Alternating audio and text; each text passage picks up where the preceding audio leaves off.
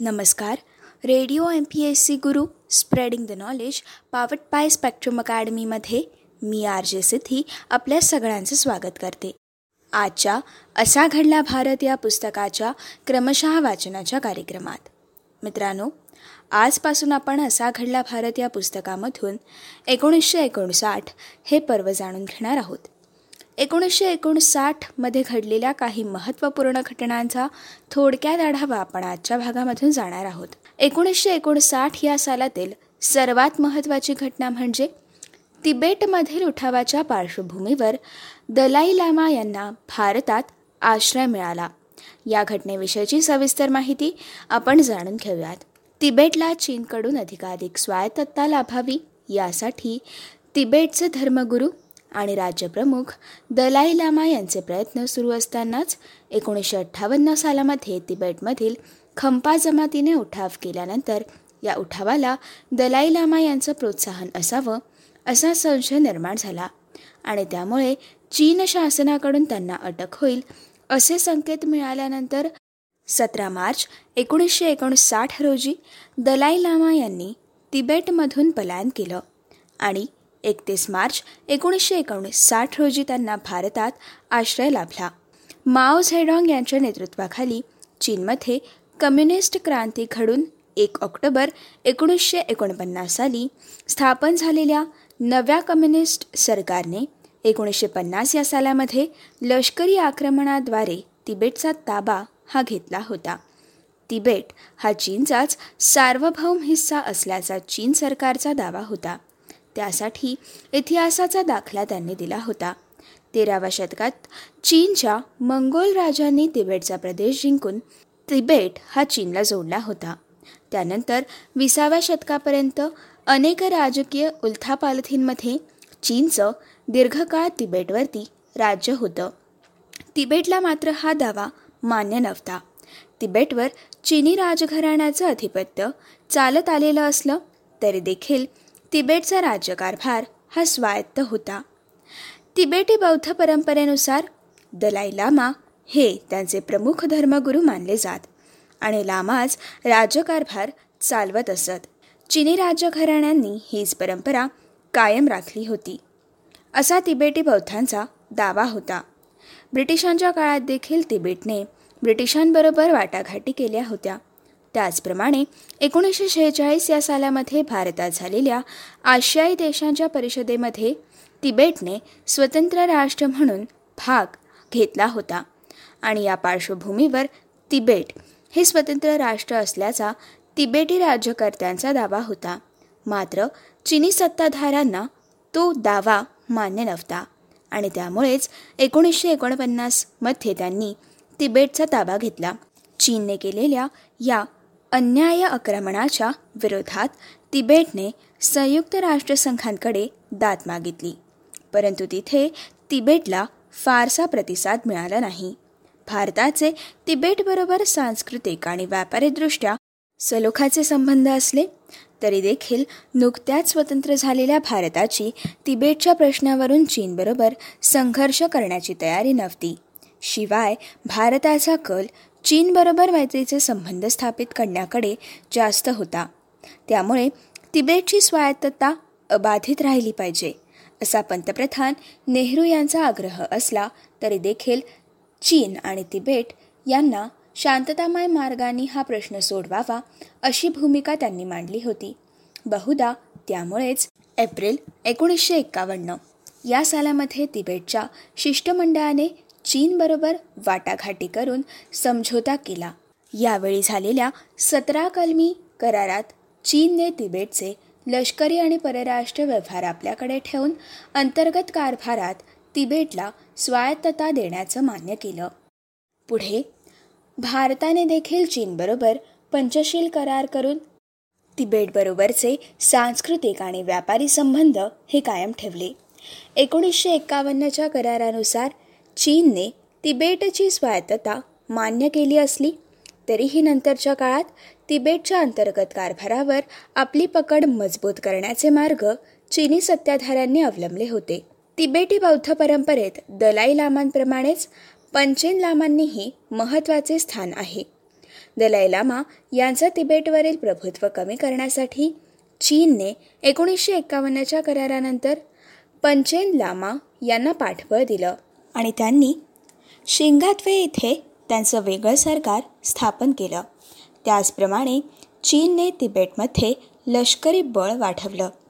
रस्ते बांधण्यास सुरुवात केली. कम्युनिस्ट प्रतिनिधींमार्फत जमीन सुधारणासारख्या कार्यक्रमांची अंमलबजावणी करून बौद्ध मठाच्या अधिकाराचं खच्चीकरण सुरू केलं.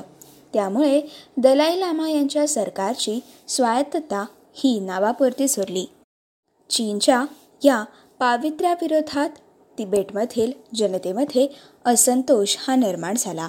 एकोणीसशे छप्पन्न या सालामध्ये चीनचे पंतप्रधान झौ एन लाय आणि पंचेन लामा यांच्यासोबत दलाई लामा भारतात आले असता त्यांनी चिनी अधिकाऱ्यांची नजर चुकवून जवाहरलाल नेहरू यांची भेट घेतली आणि तिबेटमधील परिस्थिती त्यांना कथन करून भारतात आश्रय देण्याची विनंती केली. त्यामुळे जवाहरलाल नेहरू यांनी या संदर्भात झौवनला यांच्याशी चर्चा केली. तिबेटमध्ये काही अप्रिय गोष्टी घडल्याचं मान्य करून झौ एन लॉय यांनी तिबेटच्या स्वायत्ततेबाबत जातीने लक्ष घालण्याचं आश्वासन देखील दिलं. त्यानंतर तिबेटच्या स्वायत्ततेच्या पूर्वतयारीसाठी चीनद्वारे दलाई लामा यांच्या नेतृत्वाखाली एक समिती नेमण्यात आली. मात्र या समितीची सूत्र चिनी कम्युनिस्ट प्रतिनिधीच्याच हातात राहिली. त्यांनी सुधारणांच्या अंमलबजावणीत रेटा कायम ठेवला. त्यामुळे जनतेमध्ये असंतोषाचं रूपांतर हे बंडामध्ये झालं होतं. आणि मित्रांनो या सगळ्या कारणांमुळेच तिबेटमधील उठावाच्या पार्श्वभूमीवर दलाई लामा यांना भारतात आश्रय हा मिळाला होता. मित्रांनो आता जाणून घ्याव्यात एकोणीसशे एकोणसाठ या वर्षातील आपल्या भारतात घडलेली पुढील महत्त्वाची घटना. ती म्हणजे उजव्या विचारसरणीचा पुरस्कार करणारा स्वतंत्र पक्ष हा एकोणीसशे एकोणसाठमध्ये कसा स्थापन झाला? मित्रांनो स्वातंत्र्यानंतर अर्थक्षेत्रात आणि एकंदरीतच नेहरू प्रणित समाजवादाकडे कल असलेल्या धोरणांचा स्वीकार होत होता. परंतु एकोणीसशे एकोणसाठच्या मे महिन्यात स्वतंत्र पक्ष स्थापन झाला. आणि त्यायोगे भारतात प्रथमच उघडपणे उजव्या विचारसरणीचा पुरस्कार करणारा एक विरोधी पक्ष उदयास आला. चक्रवर्ती राजगोपालाचारी उर्फ राजाजी या नेहरूंच्या सहकाऱ्यांपैकी एक असलेल्या नेत्याच्या नेतृत्वाखाली या पक्षाची स्थापना झाली. मित्रांनो परंतु हा पक्ष दीर्घकाळ टिकला नाही. तरी देखील भारतात उजव्या विचारसरणीची पायाभरणी याच पक्षाने केलेली आहे असं मानलं जातं. राजाजी यांचा काँग्रेस पक्षात पंडित जवाहरलाल नेहरू आणि सरदार वल्लभभाई पटेल यांच्या बरोबरीने त्यांचा दबदबा होता. दक्षिण भारतातील ते एक महत्त्वाचे नेते होते. भारताच्या स्वातंत्र्यलढ्यात त्यांनी काँग्रेस नेत्यांच्या खांद्याला खांदा लावून लढा दिला होता. त्याचप्रमाणे स्वतंत्र भारताचे पहिले आणि शेवटचे भारतीय गव्हर्नर जनरल हे पद देखील त्यांनी भूषवलेलं होतं. मात्र स्वातंत्र्यानंतर काँग्रेस पक्षाने नेहरू प्रणित समाजवादी धोरण स्वीकारल्यानंतर राजाजींचे नेहरूंसोबत मतभेद झाले. त्या धोरणानुसार आर्थिक क्षेत्रात शासन संस्थेला सर्वाधिक महत्त्व होतं. हे धोरण राजाजींना मान्य नव्हतं. त्यामुळे या धोरणाला विरोध करण्यासाठी आणि खाजगी क्षेत्राला मुक्त वाव मिळावा ही भूमिका रेटण्यासाठी राजाजींच्या नेतृत्वाखाली मे एकोणीसशे एकोणसाठमध्ये स्वतंत्र पक्षाची स्थापना करण्यात आली. मित्रांनो या पक्षाने काँग्रेसच्या समाजवादी धोरणांना स्पष्ट आणि उघड विरोध केला. समाजवादाला तसेच सरकारी हस्तक्षेपाला विरोध केल्यामुळे स्वतंत्र पक्षाला तत्कालीन संस्थानिक उद्योगपतींचा आणि भांडवलदार वर्गाचा मोठा पाठिंबा हा मिळाला होता. अधिकाधिक व्यक्तिस्वातंत्र्य आणि शासन संस्थेचा कमीत कमी हस्तक्षेप. या तत्वाचा या पक्षाने आग्रह धरला होता. शासन संस्थेने समाजविघातक कारवाया रोखणं दुर्बल घटकांचं रक्षण करणं आणि वैयक्तिक उपक्रमशीलतेला प्रोत्साहन मिळेल अशी पोषक परिस्थिती निर्माण करणं एवढंच काम करावं अशी भूमिका ही या पक्षाने मांडली होती. व्यापार आणि उद्योग क्षेत्रांमध्ये परवानामुक्त खुल्या स्पर्धेचा आग्रह धरत असतानाच या पक्षाने शेतीच्या सहकारीकरणाच्या प्रयत्नाला विरोध केला. शेतीची स्वतंत्र मालकी अबाधित ठेवून शेतकऱ्याला आपल्या शेतात अधिकाधिक उत्पादन घेण्यास मदत करावी असं या पक्षाचं म्हणणं होतं. सरकारी यंत्रणेवरील खर्चात लक्षणीय कपात करावी आणि ही यंत्रणा भ्रष्टाचारमुक्त तसंच कार्यक्षम असावी. अशी देखील या पक्षाची मागणी होती. या भूमिकेमुळे या पक्षाला एन. ए. मुन्शी प्राध्यापक N. G. Ranga Minoo Masani H. M. Patel आणि जयपूरच्या राणी गायत्री देवी असे अनेक नेते लाभले. पक्षस्थापनेनंतर तीन वर्षांनी म्हणजेच एकोणीसशे बासष्ट या साली झालेल्या लोकसभा निवडणुकीत स्वतंत्र पक्षाने चौदा राज्य आणि केंद्रशासित प्रदेश यांमध्ये मिळून एकूण एकशे त्र्याहत्तर जागा लढवल्या आणि काँग्रेस पक्षासमोर मोठं आव्हान उभं केलं. मित्रांनो या निवडणुकीत या पक्षाला सुमारे आठ टक्के मतं मिळाली आणि अठरा ठिकाणी यश मिळालं. आणि अल्पावधीतच हा देशातील तिसऱ्या क्रमांकाचा पक्ष बनला. बिहार गुजरात राजस्थान आणि उत्तर प्रदेश या पक्षाला इतर विरोधी पक्षांच्या तुलनेत चांगला पाठिंबा मिळाला. मात्र राजाजींच्या मद्रास म्हणजेच आजचा तमिळनाडू राज्यात त्यांचा एकही उमेदवार विजयी होऊ शकला नाही. त्यानंतर एकोणीसशे सदुसष्टच्या लोकसभा निवडणुकीत तर या पक्षाने मोठीच मुसंडी मारली. स्वतंत्र पक्ष लोकसभेत दुसऱ्या क्रमांकाचा पक्ष बनला. देशभरात या पक्षाने एकशे अठ्ठ्याहत्तर जागा लढवल्या आणि चौवेचाळीस ठिकाणी त्यांचे उमेदवार विजयी झाले.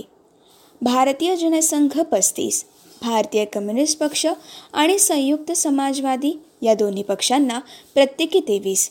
आणि यांना स्वतंत्र पक्षाच्या खालच्या स्थानावरती समाधान हे मानावं लागलं होतं. या निवडणुकीत राजस्थान ओरिसा आणि गुजरात या राज्यांमध्ये या पक्षाला लक्षणीय मत तर मिळालीच.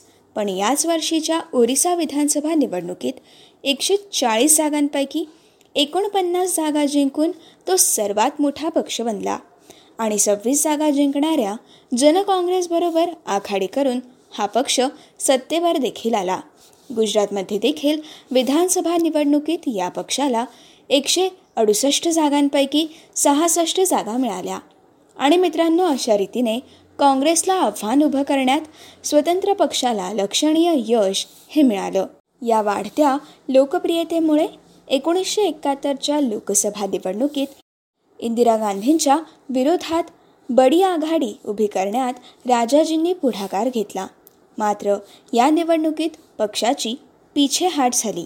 या पक्षाचे केवळ आठ उमेदवार विजयी होऊ शकले. निवडणुकीतील या पराभवापाठोपाठ पंचवीस डिसेंबर एकोणीसशे बहात्तर रोजी वयाच्या चौऱ्याण्णव्या वर्षी राजाजींचं निधन झाल्याने पक्षाला आणखीन एक मोठा धक्का बसला. त्यामुळे त्यानंतर दोनच वर्षांनी म्हणजेच एकोणीसशे चौऱ्याहत्तर या सालामध्ये चरणसिंह यांच्या भारतीय क्रांती दल या पक्षात स्वतंत्र पक्ष हा विलीन झाला. एकंदरीतच समाजवाद साम्यवाद आणि सरकारी हस्तक्षेप यात विरोधी भूमिका घेणाऱ्या स्वतंत्र पक्षाने काही काळ काँग्रेससमोर आव्हान निर्माण केलं. तरी हा पक्ष अल्पायुषी ठरला. पण महत्त्वाची गोष्ट म्हणजे नव्वदच्या दशकात काँग्रेसनेच खुल्या अर्थव्यवस्थेचं स्वागत केल्यावर स्वतंत्र पक्षामागे उभ्या राहिलेल्या सर्व घटकांना आपल्या हितसंबंधांचा परिपोष करण्यासाठी काँग्रेसच्या रूपानेच मोठा प्रबळ पक्ष हा लाभला. मित्रांनो ही होती आजच्या भागातील असा घडला भारत या पुस्तकाच्या क्रमशः वाचनाच्या कार्यक्रमातील आजच्या भागातील सविस्तर माहिती. पुढच्या भागामध्ये आपण दिल्लीमध्ये प्रायोगिक तत्वावरील प्रसारणाद्वारे दूरदर्शनचं प्रथम आगमन कसं झालं याविषयीची सविस्तर माहिती. त्याचबरोबर संगीताच्या मोठ्या आकाराच्या ध्वनिमुद्रिकांचं अर्थात एल पी रेकॉर्ड्सचं म्हणजेच लाँग प्लेईंग रेकॉर्ड्सचं आगमन हे नेमकं कसं झालं याविषयीची सविस्तर माहिती. त्याचबरोबर अभिनयक्षमतेच्या विकासासाठी नॅशनल स्कूल ऑफ ड्रामाची स्थापना कधी झाली याविषयीची सविस्तर माहिती आपण पुढच्या भागामधून जाणून घेणार आहोत. मित्रांनो तोपर्यंत असेच काही वेगवेगळे कार्यक्रम आणि वेगवेगळ्या कार्यक्रमांमधून भरपूर सारी माहिती आणि भरपूर साऱ्या रंजक गोष्टी जाणून घेण्यासाठी ऐकत रहा. तुमचा आवडता आणि लाडका कार्यक्रम ज्याचं नाव आहे radio M P S C Guru. Spreading the knowledge powered by Spectrum Academy